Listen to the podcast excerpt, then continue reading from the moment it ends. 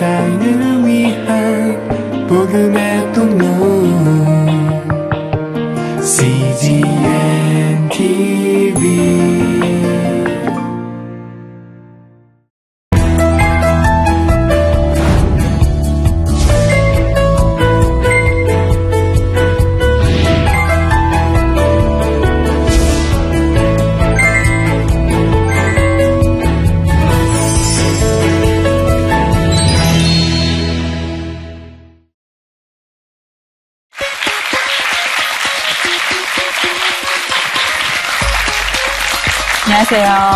안녕하세요.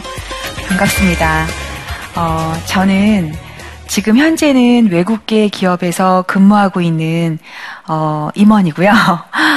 그러면서 제가 최근에 이제 많은 워킹 맘들과 그다음에 직장을 다니면서 가정과 회사를 병행해야 되는 분들을 위해서 제가 경험했던 것들을 좀 나누면서 좀 더 용기와 그 다음에 힘을 드리고 싶어서 그런 책을 출간을 했습니다. 그래서 김윤경 작가 인사드리겠습니다. 반갑습니다.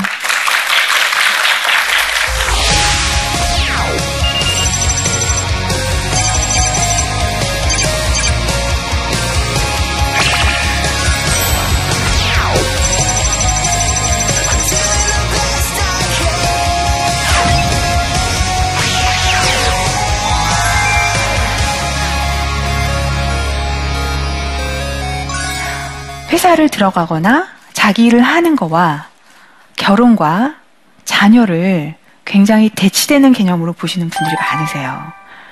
그러다 보니까 자기가 어떠한 분야에서 1인자가 되고 싶어 하는데 좋은 사람을 만나서 결혼을 하고 사랑하는 사람을 닮은 아이를 낳는 거에 대해서 내 그 커리어를 가는데 방해가 된다라고 생각하시는 거예요. 근데 제가 실제로 그걸 겪어보니까 사실 가정에서의 경험, 아내로서의 경험, 부모로서의 경험이야말로 하나님께서 저희에게 알려주는 가장 중요한 경영 수업이더라고요. 그래서 그런 차원에서 오히려 그렇게 풍성한 경험과 삶의 다양한 지혜를 내야 되는 그런 상황에 노출된 워킹맘들이 제가 지금 20년 정도 직장 생활 하다 보니까 훨씬 더 경쟁력이 있다는 걸 느끼게 됐습니다. 그래서 그 부분에 있어서 정확하게 왜 내가 결혼하고 아이를 낳고 또 새로운 시댁이라는 COR들을 만나서 또 새로운 관계를 구축하고 나의 동반자인 남편과는 한 번 맺어진 동료의 관계로서 평생을 가야 되는 이러한 하나님께서 주어주신 많은 인간관계 속에서 얼마나 많은 것을 배울 수 있고 슬기로워지는지를 제가 오늘 말씀을 좀 드릴게요. 네. 제가 이렇게 뭐 길진 않지만 살아보니까 우리 인생에서 성공이라고 했을 때 중요한 두 가지 포인트가 있더라고요. 첫 번째는 일에서 자기가 타고난 그러한 역량에서의 성공이 있고요. 두 번째는 하나님께서 우리한테 주신 이웃들과 가족들과 즉 사람들과의 관계에서 온 성공이 있는 거예요. 어, 여기서 이제 질문이 하나 있는데요. 인생에서 중요한 두 가지 비중 아까 제가 일과 사람이라고 말씀을 드렸잖아요. 그러면 그 성공에 영향을 미치는 그 퍼센티지를 봤을 때 사람이 내 인생의 성공에 영향을 미치는 퍼센티지가 얼마나 될까요? 한번 맞춰보실 분 계세요? 40%, 80, 네, 네, 60%, 네, 85%입니다. 네. 그만큼 아주 그 분야에 뛰어난 사람이라 하더라도 훌륭한 업적을 남긴 사람이라 하더라도 주변과의 이웃과의 가족과의 관계가 망가졌을 때는 그 사람은 15%밖에 성공이라는 걸 달성하지 못하게 되는 것입니다. 그만큼 하나님께서 우리한테 주신 이웃과의 관계는 정말 우리가 삶에 있어서 행복을 얻게 되는 가장 중요한 포인트라고 보시면 돼요. 그랬을 때 가장 중요한 관계는 바로 자기 자신과의 관계예요. 여러분이 이웃이라 그러면 나가 아닌 다른 사람만 생각하지만 가장 중요한 거는 이 세상에서 가장 중요한 나와의 관계예요. 자기 자신을 사랑하는 거예요.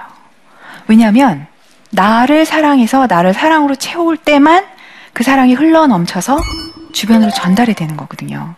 근데 나를 사랑하지 못하고 나를 채우지 못한 사랑이 다른 곳으로 갈 수가 없는 거예요. 우리가 다른 사람의 사랑을 갈급할 때는요, 나 안에 나를 사랑하는 게 충분하지 않기 때문에 다른 사람의 사랑이 기대는 거거든요. 그래서 내가 이미 나를 충분히 사랑하면 그걸로 이미 충분하기 때문에 마음이 평화로운 거예요. 그래서 다른 사람이 나를 사랑하고 안 하고에 내 인생이 천당과 지옥을 왔다 갔다 하지 않는 거예요. 그래서 나 자신을 사랑하는 게 가장 중요한 다른 사람과의 관계에 의해서 가장 중요한 1순위라고 보시면 됩니다. 네. 그리고 두 번째. 그래서 아까 말씀드린 대로 자신이 택할 수 있는 것 중에 가장 중요한 사랑을 택하라라고 말씀을 드린 거고요. 그래서 가장 중요한 관계는 나와 나 자신과의 관계이다. 그래서 그거를 오늘 첫 번째로 기억을 하셨으면 좋겠어요. 그래서 워킹 마음이 왜 중요하냐면요. 만약에 가정에서 다른 사람을 위해서만 사는 것이 내가 100% 나의 자아 실현을 위해서 아무 문제가 없다면 그분은 그 그냥 집안에서 엄마로서 역할을 하시면 돼요. 그러나 결혼하기 전에 저희는 어떤 딸로서 어떤 일을 하는 사람으로서 계속 트레이닝을 받아왔잖아요. 공부를 하고 대학을 가고 어떤 직장에 속해서 자기 일을 해왔었기 때문에 그러한 것을 박탈당했을 때 그 사람은 자기 자신을 사랑하는 첫 번째 조건에서 벗어날 수가 있는 거예요. 그래서 자기가 자기 일을 통해서 만족스럽지 않으면 그 다음에 가족과의 관계라던가 이웃과의 관계가 시작되기 어려운 것이죠. 가장 중요한 것입니다. 그래서 내가 여기 있고 내가 먼저 채워야 될 사랑의 대상이 나라는 걸 알게 하기 위해서 저는 아침마다 이 소리를 크게 외칩니다. 한번 저를 따라서 외쳐보시겠어요? 그리고 내일 아침부터 한번 외치고 시작해보세요. 자, 시작해볼게요. 나는 내가 좋다. 나는 내가 정말 좋다. 나는 나를 사랑한다. 나는 나를 정말로 사랑한다. 이게 아주 작은 말이지만 아침에 일어나서 거울을 보면서 이걸 하시잖아요. 그럼 처음에는 이렇게 몸이 좀 쑥스럽고 이게 낯간지러워요. 근데 하다 보면은 정말 내가 나를 사랑하는 마음이 막 나오게 됩니다. 그렇게 해서 처음에 아침에 일어나자부터 나를 사랑하는 연습을 하게 되면 그날 만나는 첫 번째 이웃, 첫 번째 동료, 자녀에 대해서 사랑하는 마음이 넘칠 수밖에 없는 겁니다. 그래서 이 습관을 한번 들여보시길 바라고요. 그 다음에 이제 저희가 사랑하는 사람을 만나서 결혼해서 배우자가 되잖아요. 자, 이것도 질문을 좀 드릴게요. 배우자에게 가장 먼저 심어줘야 될 게 뭘까요? 네? 믿음. 네.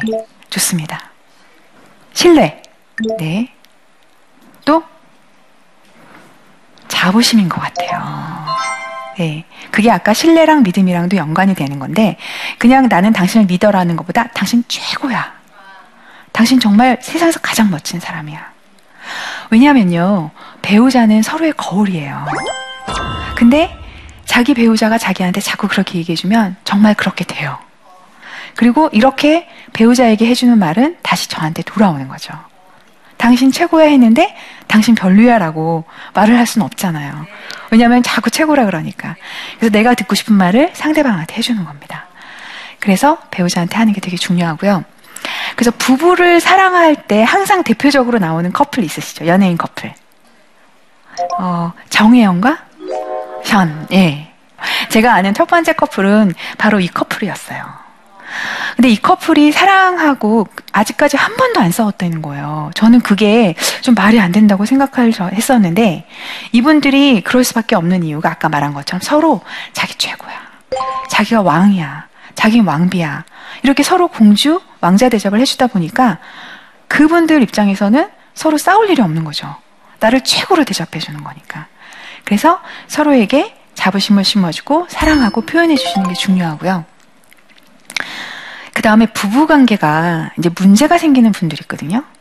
그런 분들을 보면 어떤 경우가 있냐면요. 계약 관계인 거예요. 그게 여러분들 안 그러실 것 같죠? 그게 너 하는 거 봐서예요. 그렇기 때문에 그게 흔들리기 시작하는 거예요. 그러나 나는 너가 하는 거와 상관없이 난 당신을 100% 사랑해 라고 하는 순간 상대방이 99% 1% 사랑해도 그 관계는 유지될 수밖에 없어요. 근데 서로 너 50이지? 나도 50. 어, 너가 48이야? 나도 48. 이러는 순간에 그 사이에 간극이 벌어지면서 부부관계 관계는 벌어질 수밖에 없습니다. 그래서 부부관계에서 저는 가장 중요한 거는 재지 않는 거라고 생각을 합니다. 하나님께서 주신 당신을 나는 어떠한 경우에도 영원한 반쪽을 생각하고 절대로 다른 생각을 하지 않겠어라는. 그래서 요새 말하는 의리 있잖아요. 의리. 저는 그게 부부관계에서 가장 중요한 서로 간의 관계를 맺어주는 기본적인 단어가 아닌가라는 생각이 듭니다. 그래서 만약에 배우자한테 섭섭하고 배우자가 나한테 했던 거에 섭섭해 한다면 나는 정말 배우자한테 배우자가 한 만큼만 한 게 아닌가. 나의 초심에서 멀어진 게 아닌가 한번 생각해 보시면 좋고요. 또 하나 중요한 거는 상대방을 고치려 하는 거예요. 그걸 잔소리라고도 하고요. 이렇게 뭔가 가르쳐 주려고 하는데 그거의 가장 기본적인 거는 어디서 나오는 거냐면 당신은 내가 생각하는 것보다 부족해라는 거에서 시작을 하는 거예요. 그렇기 때문에 아까 제가 당신 최고야가 아니라 당신은 모자래. 당신은 내가 생각했던 그 사람이 아니야. 라는 순간 서로 간에 나쁜 감정으로 들어가게 되는 거죠. 그래서 당신은 가르쳐 주려고 하지 말고요. 그 사람 자체가 최고다, 완성된 거라고 생각을 해주시게 되면 부부간에 갈등이 일어날 이가 없습니다. 근데 되게 어렵죠. 어려운데, 어, 제가 보니까 그냥 이렇게 생각하시면 돼요. 배우자는 안 바뀐다. 예. 그러니까 바뀌려고 하는 것 자체가 문제다라고 생각하시는 순간 부족하다거나 이렇게 됐으면 좋겠다라는 기대가 없어지게 될 것 같아요. 근데 신기하게요. 그런 기대를 버리고 100% 믿어주고 100% 최고라라고 해주잖아요. 그 사람이 사실 내가 마음속에 원했던 방향으로 달라져 있어요. 그게 부부가 영향력을 미칠 수 있는 가장 중요한 방법인 것 같습니다. 그 다음에 이제 자녀에 대해서 한번 얘기를 해볼게요. 자녀 굉장히 어렵죠. 특히나 어, 저는 솔직히 자녀를 어떻게 생각하냐면요. 평생을 받들어 모셔야 되는 갑이라고 생각을 해요. 절대로 갑을의 관계가 바뀔 수 없는. 그래서 정말 이렇게 딱 제가 자녀를 키우면서 느꼈던 거는 아, 내 뜻대로 안 되는 게 바로 이런 거구나라는 거를 느끼게 되는 순간이 바로 자녀인 것 같습니다. 그래서 자녀에게도 가장 중요하게 심어줘야 되는 거, 알려줘야 되는 한 가지가 있어요. 혹시 뭔지 대답해 보고 싶은 계세요? 자신감. 자신감. 그래서 얘가 제가 이제 최근에 제 책을 내게 되는 배경을 좀 말씀을 드리면서 설명을 드릴 텐데요. 아이를 믿어주는 것만큼 아이가 앞으로 나아갈 수 있는 동력을 제공해 주는 건 없는 것 같아요. 근데 엄마가 완성된, 우리는 어른은 완성된 모습이잖아요. 아이는 잘하는 모습인데 완성된 잣대로 잔소리를 하기 시작하면 그 관점 자체가 너는 부족해가 되는 거예요. 배우자랑 똑같아요. 그렇기 때문에 아이는 부족해 하기 때문에 내가 잘해야지라는 그 이론적 이상 이론보다는 나는 못난 사람이야. 난 엄마의 기대를 맞추지 못하나 봐. 나는 뭐를 해도 안 될 것 같아라는 부정적인 게 잠재의식에 심어지게 됩니다. 그래서 정말 중요한 거는 정당한 게임이 아니에요. 우리는 3, 40년을 커온 어른이고 성인이고 아이는 지금 자라는 0% 1%인 아이기 때문에 그거를 100%의 관점에서 손가락질 하는 것 자체가 언페어한 거예요. 그래서 아이에게는 1%이면 1%인 대로 5%이면 5%인 대로 잘하고 있어? 나는 너를 믿어라고 해주는 게 너무 중요한 겁니다. 제가 느낀 거는요, 요새 너무나 세상이 많이 변화하잖아요. 우리는 부모는 과거의 사람이에요. 과거의 기준이고 과거의 룰에 얽매여 있는 사람이에요. 아이한테 얘기하는 순간 미래의 아이한테 과거의 룰로, 룰로 옥죄는 거거든요. 그래서 그 욕심을 버리셔야 돼요. 그래서 나의 소유물이 아니고 아이는 미래로 나아가는 존재이고 내가 지금 알고 있는 건 이미 과거의 old 그런 지식이다라고 하는 순간 아이한테 무한한 자유를 주실 수가 있어요. 그럼 아이가 날아갈 수 있는데 그거에 대한 강한 추진력이 부모가 자녀에게 심어주는 자신감입니다. 그래서 사랑이 넘치는 아이로 키우는 방법 마찬가지예요. 다 중요한데 마지막. 내가 난, 나는 내가 좋다라고 했듯이 아이한테 계속 그 말씀을 해주시면 돼요. 나는 내가 네가 좋아. 나는 네가 좋아. 난 너를 믿어. 그럼 아이가요. 아이는 부모의 거울이잖아요. 거울을 보면서 따라해요. 난 네가 너무 좋아. 난 네가 너무 이뻐. 그러는 아이는 어떠한 상황에서도 다시 회복할 수 있는 탄력성을 갖게 되고요. 엄마가 알려준 룰이 아닌 자기의 룰을 발견해 나가는 자기 주도적인 아이로 커갈 수 있습니다. 그래서 그 방법을 한번 실천해 보시길 바라고요. 그 다음에 이제 성공 시스템을 심어주는 방식에 아이한테요, 집안에서 일어나는 일에 의사결정에 많이 참여를 시키세요. 아주 작은 거라도. 그러면 그런 경험이요, 아이로 하여금 이 가정의 구, 중요한 구성원이라는 느낌을 갖게 합니다. 그래서 저는 예를 들면 제가 이제 회사를 이직할 때도 초등학생 저학년 어린아이인 아들과 딸을 앉혀놓고 엄마의 고민을 얘기를 해요. 그럼 아이들은 사실은 직장이 이 직장과 저 직장이 뭐가 다른지도 모르고 모르지만 아이 나름대로 몇 가지 질문을 합니다. 예를 들어서 저는 이전에는 국내 기업에 있었고 지금 외국의 기업에 있는데 아이가 첫 번째 직장은 무엇을 만드는 곳인가요? 두 번째 직장은 무엇을 만드는 곳인가요? 라는 질문을 하면서 아이가 좀 더 자기한테 매력적인 상품을 만드는 곳에 가라고 제안을 하는 거예요. 그러면 아 그러면 소비자 입장에서는 정말 좋은 회사이구나. 엄마가 네가 이렇게 말해줘서 정말 엄마가 기쁘게 일할 수 있을 것 같아라고 하면 아이는 엄마가 중요한 이직이라는 의사결정을 하는데 자기가 중요한 조언자가 됐다라는 뿌듯한 감정을 느끼게 되는 거예요. 그래서 아주 작은 의사결정, 가족이 여행을 간다던가, 뭐 오늘 저녁 외식을 정한다던가 할 때도 엄마 아빠가 정하고 통보하지 마시고 아이한테 의견을 개진하라고 말씀을 해보세요. 그런 작은 습관이 아이로 하여금 자기 주도적으로 자기 생각을 적극적으로 말할 수 있는 아이를 키울 수가 있습니다. 네. 그리고 정말 중요한 거는요, 부모도 잘하는 사람이에요. 완성된 게 아니잖아요. 저희도 계속 배우고 있잖아요. 그래서 아이한테 안 하기로 했던 걸 하거나 실수를 하거나 약속을 어기는 일이 있습니다. 근데 가장 중요한 거는요, 그때 사과하는 엄마의 태도인 것 같아요. 저도 이제 아이한테 좀 다혈질인 성향이 있어서 지금은 말씀을 이렇게 조근조근하게 드리지만 집에 가면 안 그럽니다. 예, 그러면 아이한테 안 그러기로 해놓고 갑자기 화를 낸다던가 엄마가 말을 한 약속을 지키지 않는다던가 하는 일이 많아요. 모든 부모가 마찬가지처럼. 그럴 때 저는 그럴 수 있지 뭘. 어디 감히 엄마한테 이렇게 안 하고요. 우선은 완전히 사과를 합니다. 엄마가 또 그랬네? 엄마가 그러기로 했는데 왜 그랬지? 엄마가 반성을 해야 되겠네. 근데 아이는 엄마가 그거를 반복을 하지 않으려고 노력하는 모습, 자기의 잘못을 솔직하게 뉘우치는 모습에서 부모와 엄청난 신뢰감을 느끼게 됩니다. 그리고 자기도 그런 아이가 되는 거예요. 그래서 제가 여러 가지 중에서도 그 민주적인 가정에 대해서 아이의 의견을 물어보라는 거랑 사과하는 부모가 되라. 라는 거를 두 가지를 오늘 말씀을 드리고 싶어요. 자, 그 다음에 이제 가족을 떠난 직장이라던가 이웃이라던가 다른 주변 사람들이 있잖아요. 그분들과 가장 성공적인 인간관계를 하고 있다는 표시가 뭘까요? 웃어요.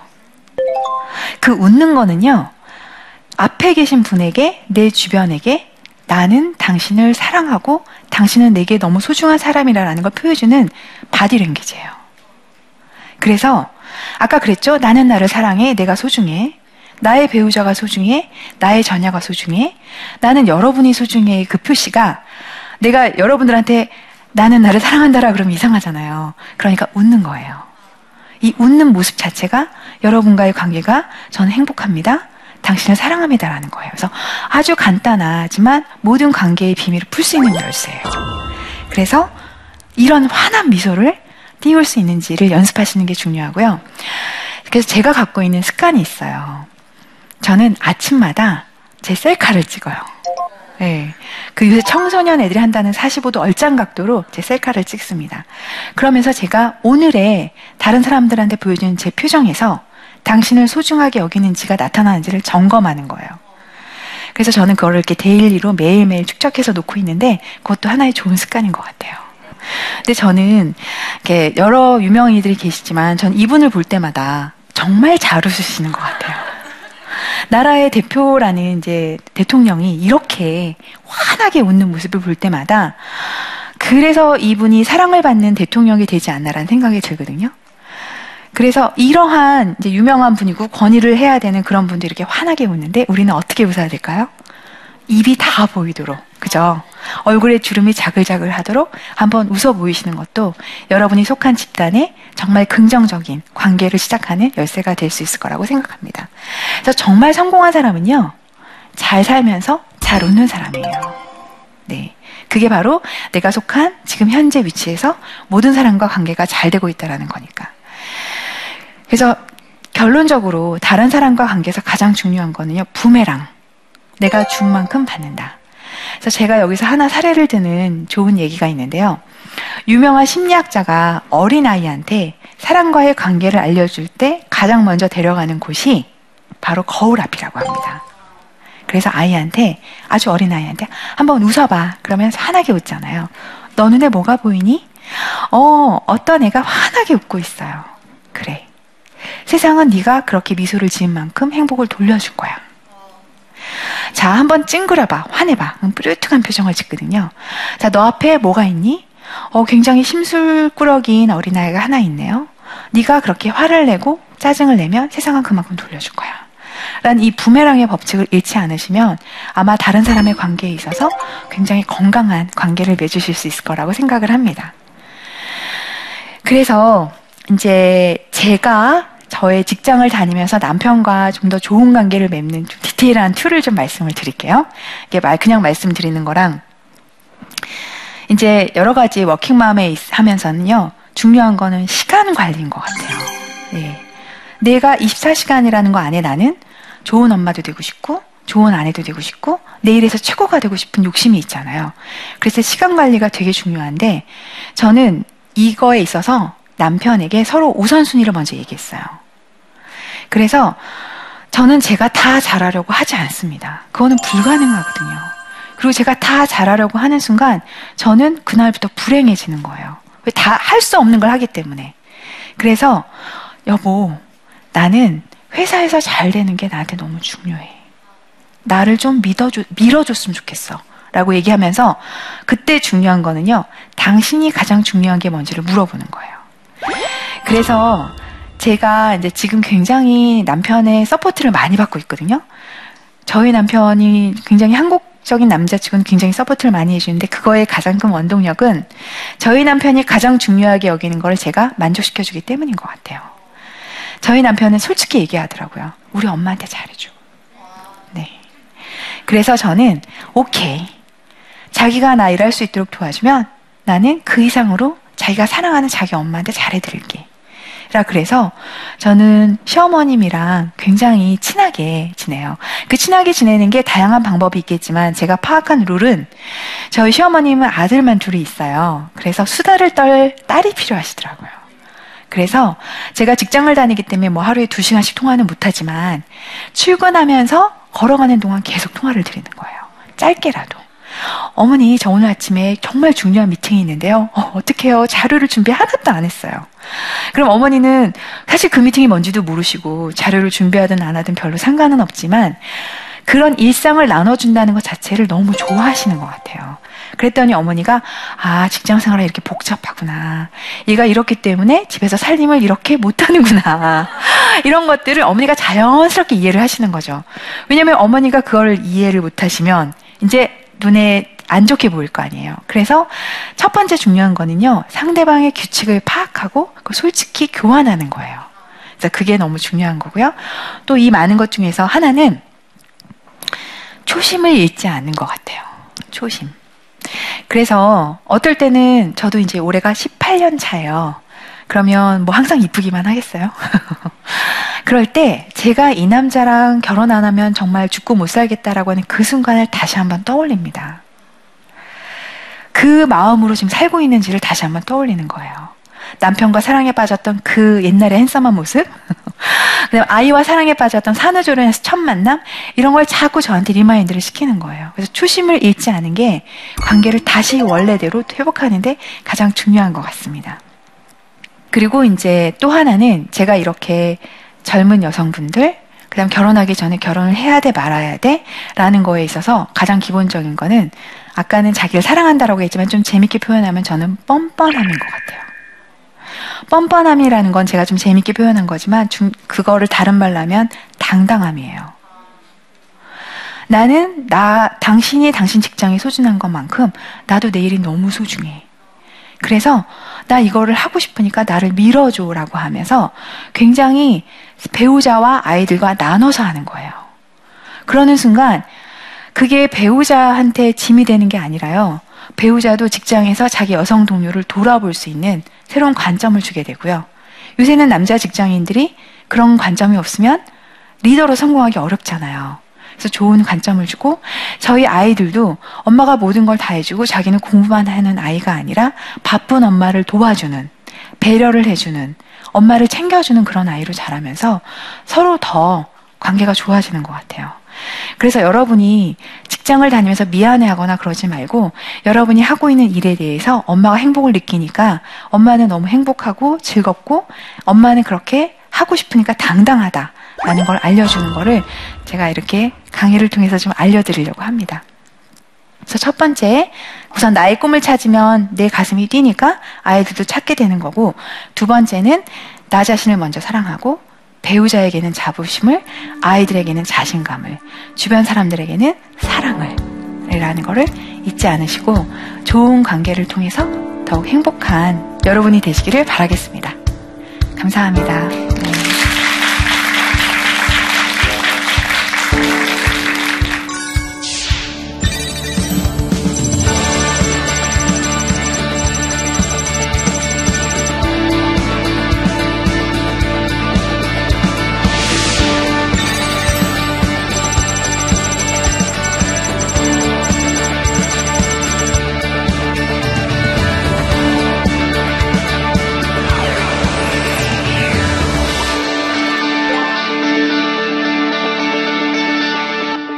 어, 질문이 있으신 분이 있어서 한번 질문을 들어보고 질문에 답하는 시간을 갖도록 하겠습니다.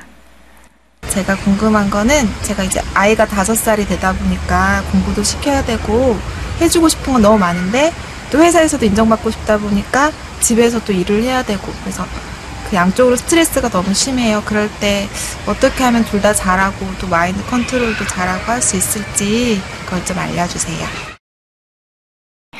어, 제가 이제 아까 말씀드렸다시피 시간 관리인데요. 저는 좀 어떻게 말하면 아이를 광야로 내보내는 엄마였어요. 그래서 안 챙겨줬어요. 그런 과정 자체가 저는 교훈이라고 생각을 했거든요. 그래서 하나를 예를 들어 드릴게요. 저희 딸이 이제 컴퓨터 자격 시험을 혼자 신청을 했더라고요. 그래서 근데 무슨 그게 자기가 다니는 초등학교가 아닌 다른 초등학교에서 하는 거를 저는 그런 걸 안 챙겨줘요. 자기가 알아서 아, A 초등학교가 아니고 B 초등학교네라고 해서 가야 되는데 또 아이가 시험 전에 막 욕심이 나니까 막 컴퓨터를 그걸 해보다 보니까 늦었어요. 그래서 B 초등학교를 갔는데 알고 보니까 A 초등학교였던 거예요. 그래서 아이 인생 처음으로 시험장에 갔는데 시험장 문이 닫힌 거예요. 초등학생 입장에서 보면 첫 번째 그런 경험 한다면 깜짝 깜짝 놀라겠죠. 그러니까 아이가 막 엉 울면서 전화한 거예요. 엄마, 내가 이 시험을 얼마나 열심히 준비했는데 시험장이 달라서 이제 아, 못 들어간대 하고 막 엉엉 우는 거예요. 근데 저는 그때 웃었어요. 그래서 아이한테 딸아, 세상에서 큰일 난 거 아니야. 울지 마. 너는 지금 너무나 중요한 경험을 한 거야. 너가 이 경험을 대학교 입학 시험에서 했다 그러면 얼마나 난감했겠니? 너는 앞으로 어떠한 시험장에도 늦지 않을 만큼 강한 인생 교육 받았으니까 축하한다라 그러면서 얼른 집에 와라. 엄마가 안아줄게라고 한 거예요. 그러니까 그 다음부터 아이는 시험에 대한 어떤 약속 장소에 대해서 본인이 더 챙기기 시작하는 거예요. 그래서 저는 어떻게 보면 좀 모진 엄마라고 볼 수 있겠지만 아이 스스로 경험을 통해서 배우는 것만큼 산 게 없다고 생각을 하거든요. 그래서 저는 아이들을 안 챙겨줬어요. 안 챙기고 오히려 엄마가 엄마 일에 매진했을 때 얼마나 행복한지 하는 모습을 집에서 일하면서 보여줬어요. 그래서 아이들은 질문을 하더라고요. 엄마 집에서 일하면서 그렇게 좋아요? 그러니까 아이들한테 아 뭔가 자기가 전문성을 발휘하는 일을 하면 저렇게 행복한가 보다. 그냥 그걸 심어주는 거예요. 엄마가 행복하고 편하고 즐거운 모습을 보여주는 게 저는 아이들한테 가장 중요한 것 같아요. 그래서 저분이 원했던 답은 아니겠지만 저는 제가 어떻게 말하면 이기적이라고도 할 수 있는데 그런 엄마를 통해서 아이들이 많은 걸 배우기를 바랬습니다. 네. 네. 어, 이렇게 오늘 귀한 시간 잘해주셔서 감사하고요. 제가 오늘 말씀드렸던 사람과의 관계, 그것만 하게 되면 저는 워킹맘이든 전업주부이든 모든 관계가 바로 설 수 있다라고 저는 생각하기 때문에 제가 생각하는 워킹맘의 레시피에 대해서 말씀을 드렸습니다. 가장 중요한 거, 나 자신을 사랑하는 거. 그리고 그대로 다른 사람한테 계속 똑같이 해주는 거를 잊지 마시고 행복하게 일도 즐기고 육아도 즐기고 아내로서의 사랑도 즐기는 그러한 여러분들 되시길 바라겠습니다. 감사합니다.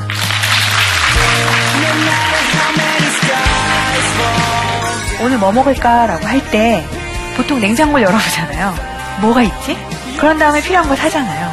그런 것처럼 내가 그동안 쌓아왔던 내 재료가 뭔지를 한번 뜯어보는 거예요. 물론 지금 갖고 있는 재료는 적지만 그분들이 나는 장- 과연 어떤 일을 했을 때 정말 여한이 없을까라는 질문을 통해서 본인이 가고 싶은 방향을 그 시점에서 설정하는 게 필요한 것 같아요. 그래서 그거에 대한 답은 엄마가 가라 그러는 그런 좋은 회사가 아닐 수도 있고 주변 친구들이 좋다라고 가는 그런 직장이 아닐 수도 있어요. 중요한 거는 내가 여한이 없는 게 뭔지를 그때부터 찾는 질문을 하는 게 중요한 겁니다.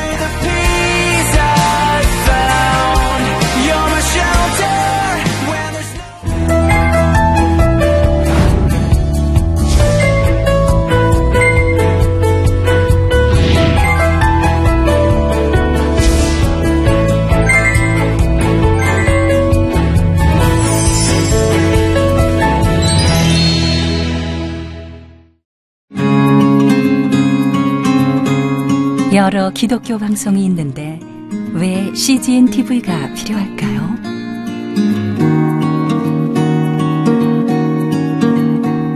많은 후원이 필요한 이 사역을 왜 이어가야 할까요?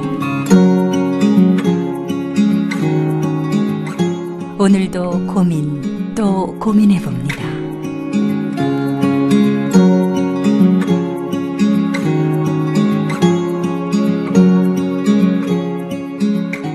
선교사님의 웃음 그리고 눈물까지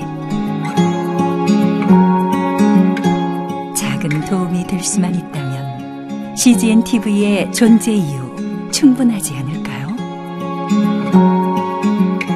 온 누리의 복음을 땅 끝까지 CGN TV와 함께 땅끝 선교사가 되어 주세요.